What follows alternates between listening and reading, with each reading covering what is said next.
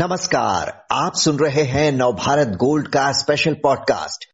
BJP ने उत्तर प्रदेश में संगठन से लेकर सदन तक कई बदलाव कर अपनी भावी तैयारियों की झलक दिखला दी है। जहां डिप्टी सीएम केशव प्रसाद मौर्य का पद बढ़ाया गया है, तो वहीं प्रदेश संगठन में महामंत्री रहे सुनील बंसल को राष्ट्रीय महासचिव बनाकर उड़ीसा, तेलंगाना और बंगाल का चार्ज दे दिया गया है। क्या है इन बदलावों के मायने? क्या 2024 की तैयारी अभी से शुरू कर दी है बीजेपी ने? जानने के लिए बात करते हैं नव भारत टाइम्स की असिस्टेंट एडिटर पूनम पांडे से, जो आरएसएस बीजेपी लंबे समय से कवर कर रही हैं। पूनम, सबसे ज्यादा चर्चा यूपी से दिल्ली लाए गए सुनील बंसल की हो रही है, जो कहा जा रहा है कि संघ के बजाय अब पूरी तरह बीजेपी के लिए काम करेंगे। कौन है सुनील बंसल? जी, सुनील बंसल का नाम बहुत वक्त से चर्चा में है। खासकर अगर हम यूपी के कॉन्टेक्स्ट में देखें तो सुनील बंसल को संघ से बीजेपी में तब लाया गया था जब बीजेपी ने 2014 में लोकसभा चुनाव की तैयारियां शुरू की थी। 2014 लोकसभा चुनाव से ठीक पहले, जिस समय अमित शाह को यूपी का प्रभारी बनाया गया था, उस समय अमित शाह ने संघ से एक सहयोगी की मांग की थी। वो चाहते थे कि कोई संघ के प्रचारक जो उनके साथ काम कर सकें, तो संघ ने उस वक्त सुनील बंसल को बीजेपी में भेजा था। तो 2014 से लोकसभा चुनाव से कुछ पहले सुनील बंसल बीजेपी में सह प्रभारी यूपी के तौर पर आए और अमित शाह के साथ उन्होंने काम किया। और ये कहा जाता है कि रणनीति बनाने में उनकी भी काफी अहम भूमिका रही है। और उसके नतीजा ये हुआ कि जब 2014 का चुनाव बीजेपी जीत गई लोकसभा का चुनाव, तो उन्हें यूपी का संगठन मंत्री बना दिया गया। उसके बाद 2017 में यूपी में जो विधानसभा चुनाव हुए उसमें बीजेपी ने जीत दर्ज की। 2019 के लोकसभा चुनाव में फिर बीजेपी ने वहां से अच्छी खासी सीटें जीती। और अभी जो चुनाव हुए हैं हाल ही में यूपी विधानसभा चुनाव के, जिसमें बीजेपी ने फिर से सत्ता में वापसी की है। तो ये कहा जाता है कि इन सब में रणनीति बनाने का काम जो भी हुआ है उसमें सुनील बंसल की बहुत भूमिका रही है। और जिस तरीके से उन्होंने पूरी यूपी की रणनीति बनाई, संघ का जो एक तरीके से काम करने का तरीका है, मैन टू मैन मार्किंग का, वो हर वर्ग को, हर वोट को चेक करते हैं कि कहाँ से उन्हें वोट मिल सकता है। तो मैन टू मैन मार्किंग के बेस पे जो रणनीति बनी, उसका नतीजा ये रहा कि बीजेपी को यूपी में बड़ी सफलता मिली। जी, जी। तो अगर आप कह रहे हैं कि यूपी में जो भी चुनाव 2014 से लेकर अभी तक है उसमें इनका बड़ा योगदान रहा और सफलता भी मिली, तो फिर इन्हें यूपी से बाहर क्यों निकाला गया है? एक चर्चा ये है कि योगी से बहुत ज्यादा नहीं बनती थी, अमित शाह के करीबी थे ये, इसलिए शिफ्ट किया गया। इन चर्चाओं में कितना दम है? जी, राजनीति में इस तरीके की चर्चाएं होती रहती हैं और कभी भी कोई इनको पुख्ता तौर पर ये नहीं कह, मनमुटाव की जो खबरें होती हैं वो पुख्ता तौर पर नहीं कही जा सकती हैं जब तक कोई ऑन रिकॉर्ड ना कहे। हालांकि इस बात को काफी लोग कहते रहे हैं, बीजेपी के अंदर इसकी सुगबुगाहट बहुत समय से चलती रही है कि जो यूपी के मुख्यमंत्री योगी आदित्यनाथ और सुनील बंसल के बीच सब कुछ ठीक नहीं चल रहा था। वो एक दूसरे को कॉम्पिटिटर के तौर पर देख रहे थे। ये भी चर्चाएं उस वक्त बहुत चली थी कि केंद्रीय नेतृत्व से योगी की नहीं बन रही है। वो नाराजगी की खबरें भी लगातार आई और एक पूरा जो करीब 3-4 महीने का वक्त था, पूरा वो उथल पुथल भरा था। योगी के जब भी दिल्ली में दौरे होते थे तो ये माना जाता था कि वो संबंध सुधारने के लिए आए हैं। और इसके अलावा जिस तरीके से अमित शाह का काफी उसमें रोल रहा है, ये कहा जाता था कि अमित शाह योगी को नहीं पसंद कर रहे हैं या उनके काम में अगर वो दखल दे रहे हैं, लेकिन योगी को ये लगता था कि वो सारा काम खुद करें। वो केंद्रीय नेतृत्व का बिल्कुल भी दखल बर्दाश्त नहीं करते थे। कई फैसले ऐसे हुए जो केंद्रीय नेतृत्व को लगता था कि योगी को शायद वो दूसरे तरीके से लिए जाने चाहिए थे, लेकिन योगी ने अपने हिसाब से वो डिसीजन लिए। और तब से ये मनमुटाव लगातार चल रहा था, ये चर्चाएं भी चल रही थी। और सुनील बंसल को अमित शाह का करीबी माना जाता है। उन्हें, उनके बारे में ये कहा जाता है कि यूपी में वो अमित शाह के आदमी थे।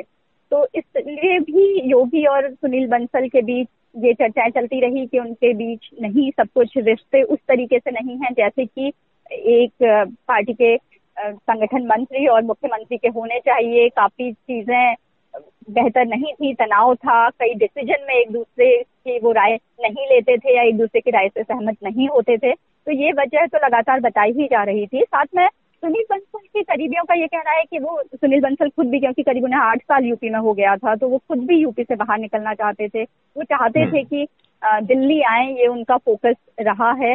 वो, हालांकि ये भी चर्चाएं थी कि वो चाहते थे कि दिल्ली में वो संगठन मंत्री के तौर पर आए। लेकिन अभी जो उन्हें रोल मिला है राष्ट्रीय महामंत्री का, ये भी बड़ा रोल है। इसके साथ में उन्हें 3 अहम देशों का प्रभार भी दिया गया है।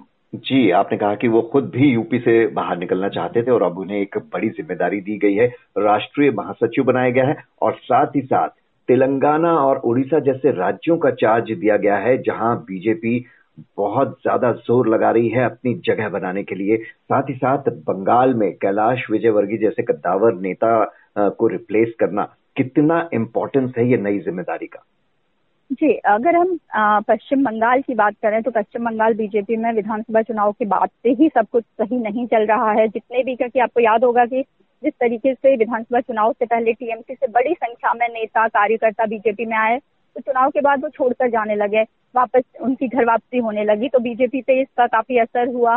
बीजेपी के अंदर बहुत से झगड़े शुरू होने लगे, उनके एक दूसरे के खिलाफ नेताओं की बयानबाजी होने लगी थी।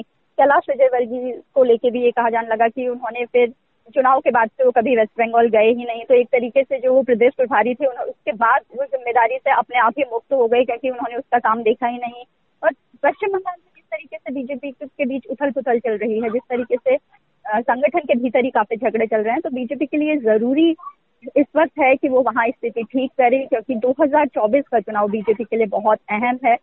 हर विधानसभा चुनाव हालांकि बीजेपी के लिए अहम है, लेकिन सारा फोकस अभी बीजेपी का 2024 के लोकसभा चुनाव है, क्योंकि कई राज्यों में ये स्थिति बीजेपी की है। 2019 में देखें तो एक तरीके से सैचुरेशन की स्थिति आ गई थी, वहां बीजेपी सारी सीटें जीती थी। अगर हम देखें राजस्थान, दिल्ली, उत्तराखंड, हिमाचल, बहुत से राज्य में बीजेपी सैचुरेट हो गई थी, तो वहां उनकी सीटें अब बढ़ने के तो कोई भी स्कोप नहीं है 2024 में। और हो सकता है कि वहां सीटों की संख्या कम हो, क्योंकि एक सैचुरेशन के बाद डाउनफॉल होना स्वाभाविक ही है। तो ऐसे में बीजेपी का फोकस है कि उन राज्यों में फोकस किया जाए जहां उनकी स्थिति बहुत अच्छी नहीं थी 2019 के चुनाव में, जहां उनको अब उम्मीद है कि वहां सीटें बढ़ सकती हैं।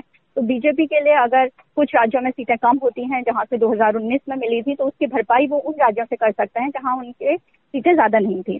तो वेस्ट बंगाल को हम देखें तो वहां 42 सीटें हैं लोकसभा की, और बीजेपी ने पिछले लोकसभा चुनाव में 18 सीटें उसमें से जीती थी, जो बीजेपी के लिए बहुत अच्छा प्रदर्शन था कि इतनी बड़ी संख्या में सीटें जीतना। लेकिन बीजेपी का फोकस अब यह है कि इस प्रदर्शन को बरकरार रखा जाए और साथ ही वहां सीटों की संख्या बढ़ाई जाए, ताकि उनकी ओवरऑल जो टैली है वो बढ़ेगी। तो इसलिए पश्चिम बंगाल का प्रभार इन्हें देना इस लिहाज से भी अहम है। और अगर हम तेलंगाना की बात करें तो तेलंगाना बीजेपी के लिए साउथ का हम गेटवे कह सकते हैं, जो बीजेपी का मिशन है, मिशन साउथ है, क्योंकि बीजेपी का अभी बहुत फोकस साउथ की तरफ है, क्योंकि वहां बीजेपी उस तरीके से मजबूत नहीं है। तो बीजेपी को लगता है कि सीटें बढ़ाने के लिए साउथ पे उन्हें मजबूत होना जरूरी है।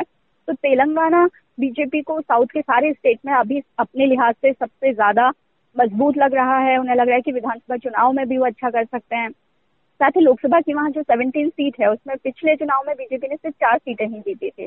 तो इसलिए तेलंगाना, पश्चिम बंगाल का प्रभार सुनील बंसल को देना बीजेपी के लिए 2024 के लिहाज से अहम है, क्योंकि ये माना जा रहा है कि जिस तरीके से यूपी में उन्होंने काम किया, वहां रणनीति बनाई, अगर यही मैजिक वो दोहराते हैं तेलंगाना, पश्चिम बंगाल, और उसके साथ ही उन्हें उड़ीसा का प्रभार भी दिया गया है। वहां भी अगर सीटों की संख्या बढ़ती है, क्योंकि पिछली बार सिर्फ 8 सीटें बीजेपी वहां से जीती थी, जबकि वहां 21 लोकसभा की सीटें हैं, तो बीजेपी के लिए 2024 के लिहाज से ये काफी अहम है। जी, तो बंसल के सामने तो ये बड़े इम्तिहान हैं, बड़े चैलेंजेस हैं, ये देखना होगा इन्हें वो कैसे पार करते हैं। लेकिन और भी कई बदलाव हुए हैं, कई नाम बहुत चर्चा में हैं, खासतौर पर केशव प्रसाद मौर्य। विधानसभा में उन्होंने चुनाव हारे, उसके बावजूद डिप्टी सीएम बनाया गया और अब लेजिस्लेटिव काउंसिल में बीजेपी लेजिस्लेटिव पार्टी का नेता बनाया गया। इसके क्या मायने हैं?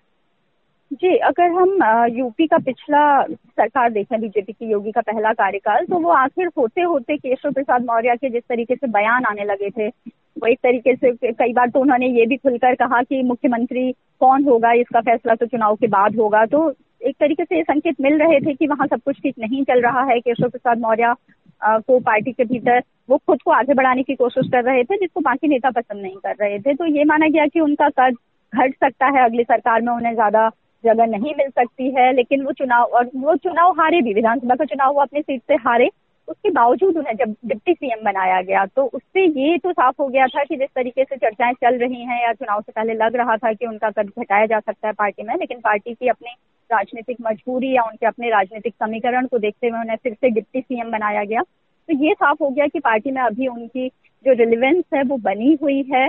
और उसके बाद लेकिन फिर एक मोड़ तब आया कि जब विधान परिषद का जब नेता सदन बनाया गया तो स्वतंत्र देव सिंह को बनाया गया, क्योंकि जबकि केशव प्रसाद मौर्य खुद भी उस सदन में थे जब वो विधानसभा चुनाव हारे, विधान परिषद के वो सदस्य के तौर पर वहां थे। तो फिर ये एक तरीके से कयासबाजी होने लगी कि क्या फिर उनको संकेत ये मिल रहा है केशव प्रसाद मौर्य को कि उनका पद पार्टी में घटाया जा रहा है, क्या उनके लिए किसी तरीके का संकेत है। लेकिन अब जब उनको फिर सदन का नेता बनाया गया है तो फिर से ये चर्चाएं हैं कि नहीं, वो अभी उनकी रेलेवेंस खत्म नहीं हुई है, पार्टी उनका अभी आगे भी इस्तेमाल कर सकती है, उन्हें और जिम्मेदारी दी जा सकती है। क्योंकि बीजेपी के लिए अगर हम पूरा देखें तो किस तरीके से जातीय समीकरण है, बीजेपी का फोकस ओबीसी, पिछड़े, दलित, इन सबसे ज्यादा है। और आपको याद होगा हैदराबाद में अभी कुछ वक्त पहले जो राष्ट्रीय कार्यकारिणी हुई थी उसमें भी प्रधानमंत्री ने बीजेपी नेताओं को संदेश दिया था कि वो इस तरीके से नए सामाजिक समीकरणों को तलाश रहे हैं, और एक सोशल इंजीनियरिंग का एक तरीके से संकेत दिया था जिसमें उन्होंने अल्पसंख्यक समुदाय के लिए भी कहा था कि उनके पिछड़े वर्ग को वो फोकस करें, मुस्लिम में जो पिछड़े हैं उनको फोकस करें। तो इसलिए केशव प्रसाद मौर्य की अभी यूपी में रेलेवेंस लग रही है, और बीजेपी इन सब चीज में मास्टर रही है कि वो किस तरीके से अपने समीकरणों को फिट करती है। तो ये भी उस बात का संकेत है उनका नेता सदन बनना कि बीजेपी में भले ही किसी नेता को कभी किसी वक्त में ये लगे कि नाराज है या उनका कद घट सकता है, लेकिन बीजेपी के जो भी फैसले होते हैं वो हमेशा से ही चौंकाने वाले रहते हैं। जी, फिलहाल तो बीजेपी ने 2024 की तैयारियों को लेकर अभी से ट्रेलर दिखा दिया है। देखते हैं आगे और क्या क्या बड़े बदलाव होने वाले हैं। बहुत बहुत शुक्रिया पूनम आपका।